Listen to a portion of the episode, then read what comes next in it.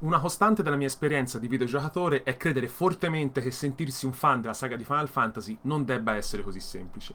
A pensarci bene, quasi per 14 anni dall'uscita del primo capitolo, che se non ricordo male uscì su NES, fino all'arrivare del decimo capitolo, che uscì invece su PlayStation 2, cioè una bella decade, insomma, ciò che avevi tra le mani era un'esperienza per lo più simile alla successiva, non ovviamente nel concetto prettamente negativo del, del discorso. Insomma, stiamo parlando comunque di titoli de, dalla forte componente e presenza narrativa strutturata nel genere del, Japan RPG, cioè nel gioco di ruolo di stampo giapponese. Io capisco benissimo, quindi, come mai, partendo poi dall'undicesimo capitolo, che l'opinione di pubblica di Square sia andata bellamente un po' affinita alle ortiche, insomma, era molto altalenante. Facciamo un brevissimo riassunto. L'undicesimo ed il quattordicesimo capitolo sono MMO, cioè sono giochi massive multiplayer online, online prettamente, alla World of Warcraft per chi uh, non è avvezzo, avvezzo a, al genere, che con quest'ultimo, che tra l'altro col quattordicesimo capitolo, che ha ottenuto poi lodi e apprezzamento meritatosi solamente dopo un grande lavoro di affinamento e limatura di tutto ciò che non funzionava. Infatti oggi è uno dei videogiochi più apprezzati di sempre tra le varie community, quindi non solo all'interno della community di Final Fantasy.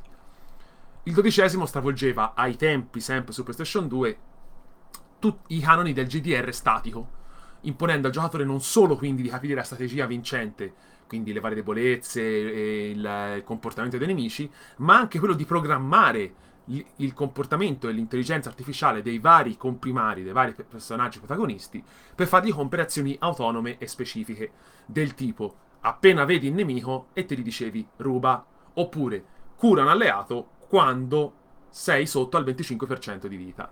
Questo era ovviamente una... fu una rivoluzione all'interno de- del, della saga, che non fu accolta bene, anche dovuta al fatto che comunque il titolo presentava elementi un po' fantascientifici alla Star Wars e non si capisce come mai appunto non fu apprezzato per questo. Io lo trovo forse il capitolo più bello uh, del, di tutta la saga. Uh, però chissà, appunto, l'utenza e i videogiocatori casual sono molto strani effettivamente. E invece il tredicesimo capitolo, con tutte le sue varie declinazioni e uh, sequel, se vogliamo parlare del secondo e terzo capitolo del tredicesimo capitolo, uh, non sarebbe neanche una vera e propria merda per come la conosciamo oggi. È complice però il fatto che sia nato assolutamente senza l'amore e la direzione artistica che un prodotto artistico come il videogioco si merita. Era puro e semplice marketing. Il 15, che Dio l'abbia in gloria, io ne conservo piacevoli ricordi. Nonostante poi fosse un prodotto che aveva sofferto tantissimo la mancanza di omogeneità e comunicazione da parte de- dei, dello sviluppatore Nacque infatti nella versione vanilla, cioè la, la versione uscita al day one, con evidenti problemi e buchi narrativi e anche di gameplay, che era fin troppo semplice anche per un novizio. Bastava dare il controller a una persona che non aveva mai giocato a un videogioco e onestamente penso l'avrebbe trovato sì spettacolare, ma mai entusiasmante. Aveva però quel sottotesto dell'importanza dei rapporti umani, narrata attraverso quindi i quattro ragazzi protagonisti, che portava, secondo me, tranquillamente il titolo a prendersi una sufficienza piena. Piccola nota, aveva anche forse i, la gestione dei chocobo, cioè, ovvero quella di prendersi un chocobo e andare a esplorare il mondo di gioco, veramente una cosa bellissima. Era proprio uno, uno, uno dei chocobo meglio controllabili all'interno di tutta la saga. Mm, penso anche, non, non, dico a livelli di usare agro di, in Shadow of the Colossus, ma quasi. Quindi Square si trova in una situazione abbastanza strana. Tutti i capitoli usciti prima del, dell'undicesimo sono, nel bene e nel male, amati. Perché sono, sono quello che sono, sono Japan RPG. Dal dodicesimo poi vogliono sperimentare e quindi... Eh, però l'utenza accoglie, accoglie male, accoglie odiando, accoglie troppo bene in certi casi. Ehm, e quindi, secondo me, il ragionamento è stato.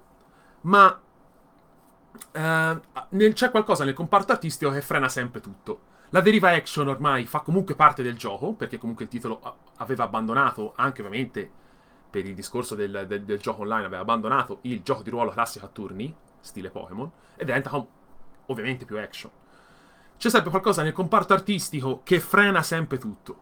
Ma se tornassimo un po' alle origini, quindi abbandonassimo un po' tutta quella cosa della natura del, della fantascienza, tornassimo un po' alle origini con il dark fantasy, con il fantasy classico, ma cercassimo comunque di accaparrarci tutta quell'utenza un po' più casualona, eh, ma anche quella anche ovviamente del nostro pun- titolo di punta, ovvero Final Fantasy XIV, beh, questo è quello che ho immaginato io che Square Enix sia detta durante le fasi iniziali del progetto, uscito per adesso in esclusiva per PlayStation 5, quindi Sony.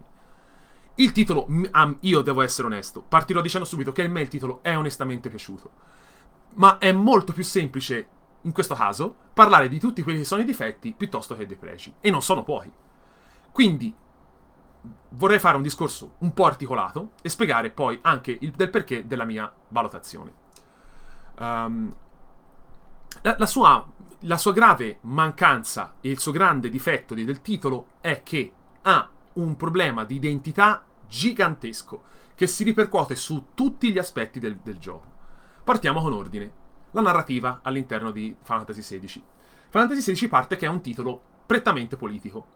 Ed è forse la sua parte più interessante, che è quella che deriva ovviamente da, come diranno gli sviluppatori, dall'aver scoperto in fase di ricerca di idee dalla saga di George R. R. Martin, Il Trono di Spade. Infatti il titolo sembra veramente Il Trono di Spade. Almeno inizialmente e almeno sembra la parte quella del libro. La main quest appunto è queste casate che controllano all'incirca un Eikon, che sono divinità, sono le vecchie evocazioni, se vogliamo dire così, le vecchie divinità de- di tutto il pantheon eh, divino di Final Fantasy, della saga di Final Fantasy. In questo caso però viene ovviamente tutto declinato nella, nella, nella natura action del gioco, cioè non si evocano più queste divinità che ti aiutano in combattimento, ma tu sei un avatar. Sei, come viene chiamato nel gioco, il portatore. Uh, ovvero, tu sei un uh, dominante. Scusate, un dominante. È un piccolo errore. Ovvero, te sei effettivamente il, uh, il vascello, l'arca che porta all'interno di sé la potenza del, della divinità. Quindi puoi usare tutta la magia che, che la divinità ti offre, in cambio ovviamente de, della, della, salute che progressivamente viene a, viene a, mancare. Perché? Perché la magia all'interno del mondo di giochi Fantasy XVI non è un qualcosa di positivo, cioè non è qualcosa che fa bene allo sviluppo e alla natura dell'uomo. La magia, quando è insita all'interno del, dell'essere umano, questo viene chiamato portatore, ovvero può naturalmente sfruttare la magia che è presente nell'etere, nell'aria. Questo però ovviamente più la usa, più ovviamente il corpo va a farsi fottere. Inizia praticamente un lento processo di cancrena, dove il corpo si trasforma lentamente, progressivamente, in pietra. Questo cosa succede? Cosa, cosa, cosa vuol dire? Vuol dire che piano piano i popoli dei, dei portatori viene lentamente, inesorabilmente schiavizzato. Sono esattamente come gli ebrei con i nazisti.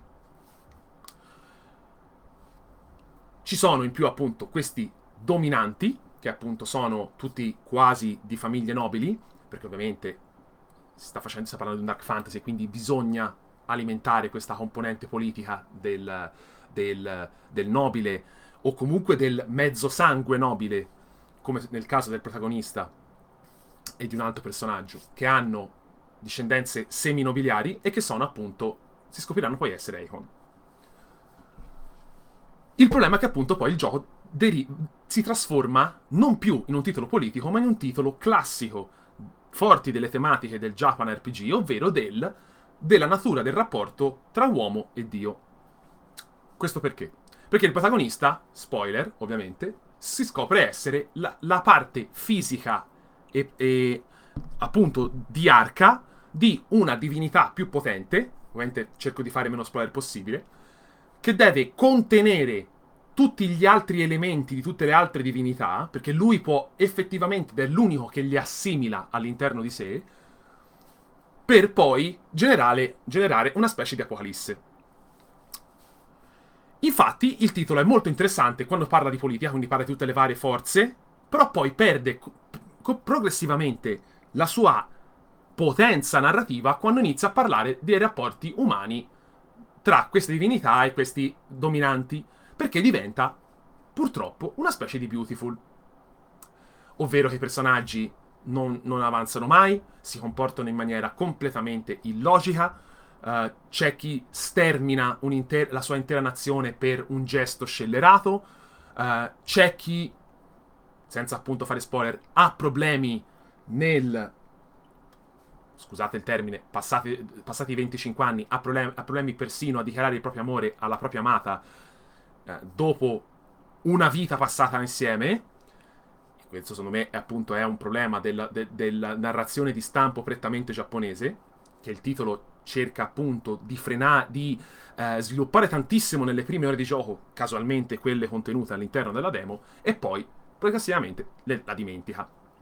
Quindi cosa abbiamo? Abbiamo praticamente una main quest principale che purtroppo è affossata dalla natura incerta del gioco.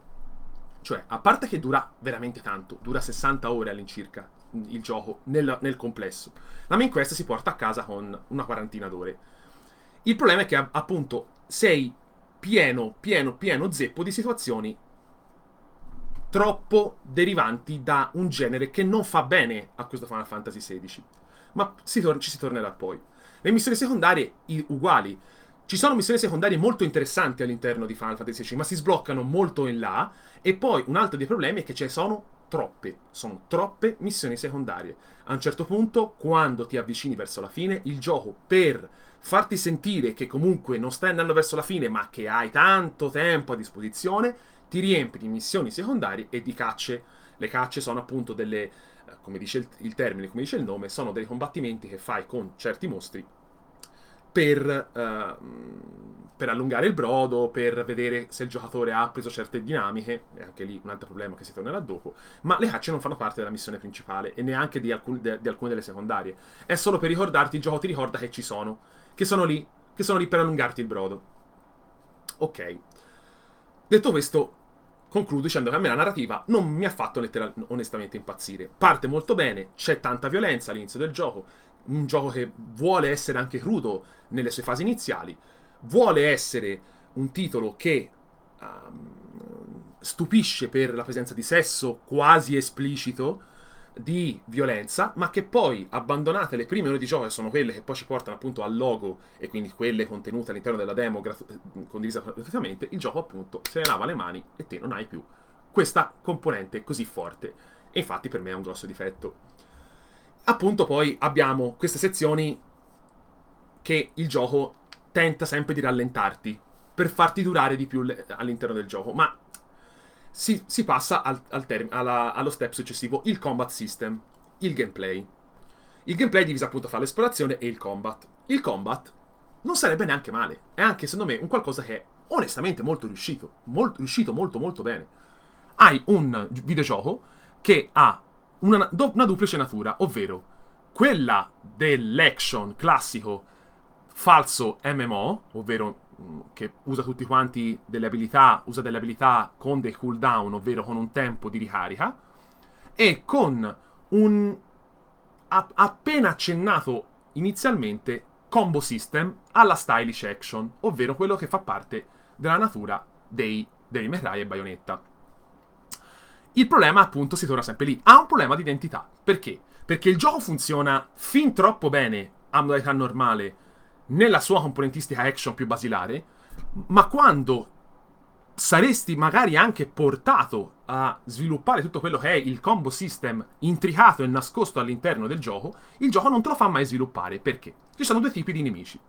I mob classici e i nemici, quelli che chiamo i grossi, che hanno la barra della resistenza, della salute, cioè della, dello stress, diciamo. Ovvero, i nemici base si fanno, sono de- letteralmente delle spugne ebeti, eh, ebete, che si prendono tutti i cazzo di danni che voi fate e sono quelli su cui effettivamente potreste concatenare il combo system perché si lasciano uh, uh, stordire, uh, colpire, si, si rallentano, hanno proprio un comportamento per cui sono lì, proprio lì per farti imparare il combo system. Combo system che poi appunto non ti fa sviluppare. E quindi con tante abilità di, degli Icon, del, dei vari Icon che si sbloccano durante la campagna, li falci in, in un attimo. E quindi Se te sei portato a finire una cosa in 5 minuti e l'altra in 10, la finirai in 5 minuti, ma nemmeno 5 minuti, 2 minuti massimo. I nemici più grossi invece hanno una bar- barra dello stress, una barra che te progressivamente colpendoli azzeri e quando viene azzerata i nemici stanno in completa catalessi, li puoi colpire quanto vuoi, il- ovviamente concatenare la combo, non concatenarla, a quel punto funziona sì e no, ma subiscono danno raddoppiato. Questo serve appunto per fare in modo che il giocatore possa effettivamente eh, capire alcuni comportamenti dei nemici, ovvero come funziona un attacco, perché è presente un sistema per, eh, per fare i perri, quindi rilanciare il colpo all'indietro e avere una finestra d'attacco più, più ampia in cui si fa ancora più danno. E alcuni nemici sono magari in maniera molto nascosta più deboli a certe abilità, a certe meccaniche. Qual è, il, qual è il problema del gioco? È che il gioco si sorregge su un comparto da gioco di ruolo classico, ovvero ci sono i livelli che non servono a niente, le statistiche che non servono a niente perché non le puoi potenziare, le potenzi solo con certi strumenti, con certi equipaggiamenti, ma che non servono effettivamente a niente, e hai un, un titolo appunto che, ti, che, che, si appoggia su tutto quello che è il gioco di ruolo anche per l'equipaggiamento, cioè armi che te compri che non hanno effettivamente nessuna utilità tranne di dirti ok, ora il tuo danno fa più 5 adesso. Va bene. Il problema è che appunto, non essendoci un, un sistema elementale, che non è un grosso difetto perché ovviamente il gioco vuole spingerti a essere sempre molto aggressivo, il problema è che se te arrivi da 15 capitoli in cui ci sono le debolezze elementali e in questo capitolo non si sa perché non ti viene spiegato, le debolezze elementali vengono a mancare, la strategia è semplicemente quella di menare le mani e fare più danno possibile e accorciare i, i combattimenti. Questo non è un problema in uno stylish action puro come potrebbe essere un Bayonetta o un Devil May Cry, lo è assolutamente quando si parla di un titolo che si appoggia sul gioco di ruolo ovvero quello di ruolare e capire le debolezze dei nemici, che non hanno ovviamente. Quindi già altro problema. Il problema appunto è che la difficoltà, la difficoltà il gioco è troppo semplice. Il gioco è troppo semplice e, dura- e in caso di morte, che succede penso 3-4 volte all'interno delle 60 ore di gioco che io ho fatto, addirittura quando si muore il gioco all'interno della narrativa, ovvero che te sei anche il prescelto del dio, dio Fenice, quindi quando muori risorgi, hai tutto, le, tutti quei consumabili che permettono la cura eh, ripianato, cioè non avevi più niente, bene, ora hai tutto quanto pieno. C'è tutte le pozioni, tutte le pozioni maggiori, le pozioni incredibili, le pozioni che ti curano tutta la vita, che ovviamente non dispiace, ma che abbassa notevolmente la difficoltà. Difficoltà che poi ricordo esserci solo all'inizio in modalità storia, ovvero quella fatta proprio per i casualoni o per chi ha problemi di accessibilità, quindi ha problemi proprio di salute, per cui non può effettivamente fare un tipo di, di gioco che è così strutturato.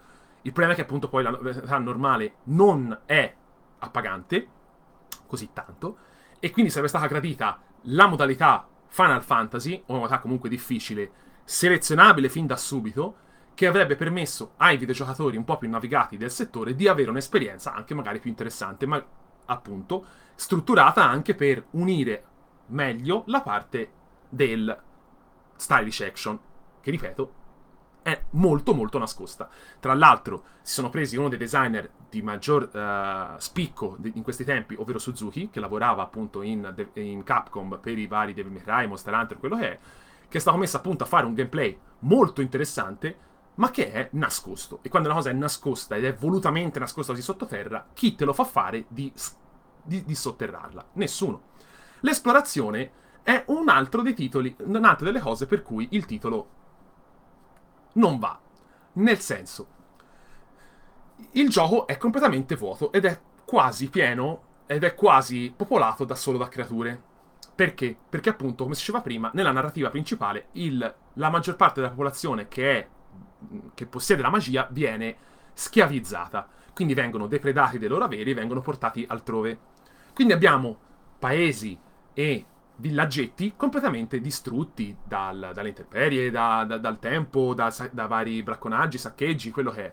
Il problema è che in un titolo così forte, che vuole essere così forte della sua natura da gioco di ruolo, o comunque da, da fantasy politico inizialmente, il fatto è che tu giochi un gioco che, ha, che è vuoto e che la tua interazione con il mondo è vai dal punto A al punto B, come nelle missioni secondarie, fai quello che devi fare e torni al punto A e non hai un, nessun tipo di interazione con il level design e, come, e, con l'ambientazione in generale, perché poi le abilità degli Icon non servono al di fuori del combattimento, altra pecca secondo me, che un altro titolo con un altro, di, di, con un altro spicco, con un'altra voglia avrebbe voluto sviluppare.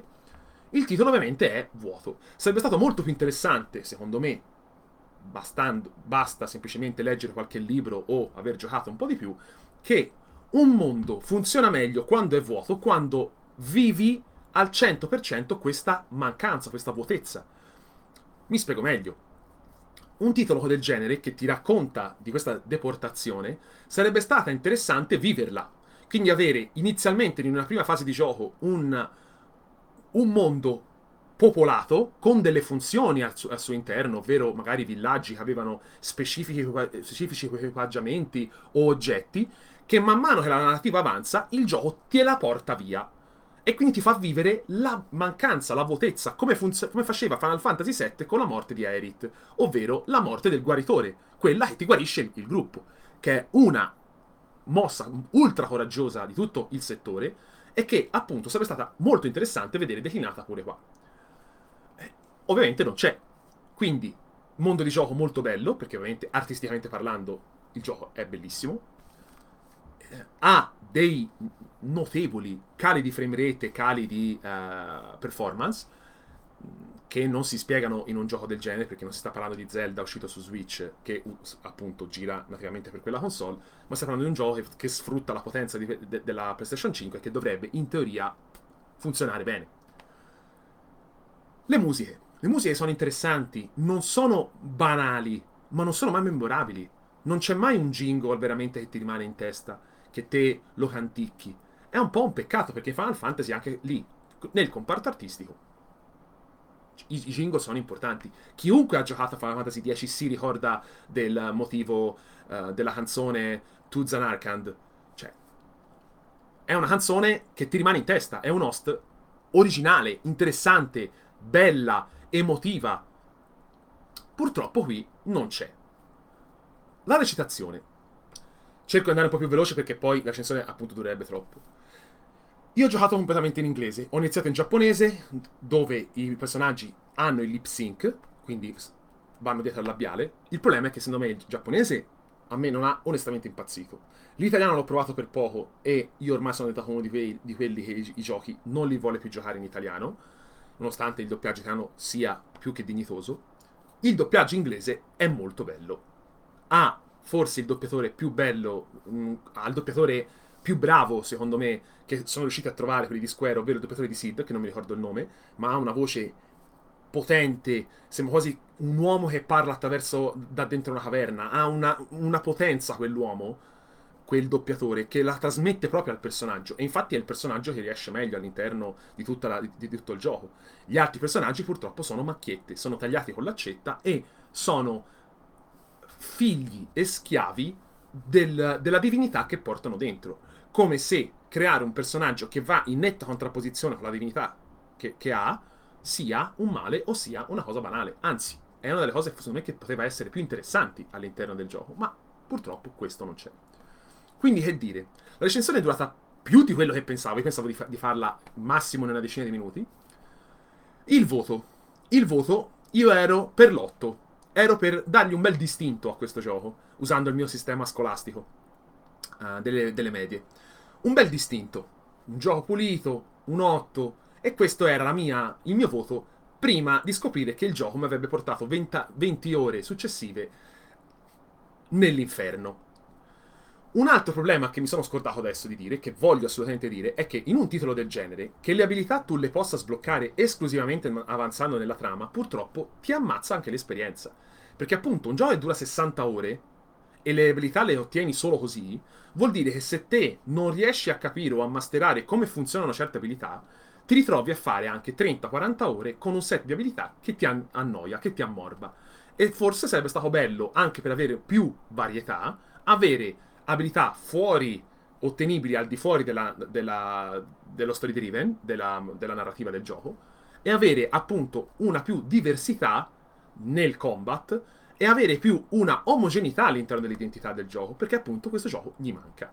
Quindi come faccio a dare 8 ad un gioco del genere? Perché i pregi del titolo ci sono, ma non sono non possono essere non sono in quasi bilanciamento eh, perfezione con i, contro. Per me un 8 è quello, per me un 8 è un titolo che presenta tanti bei pregi, tanti difetti, ma che il gioco comunque spicca veramente tanto e fa scuola. Purtroppo Final Fantasy XVI più avanza e più questa cosa viene meno.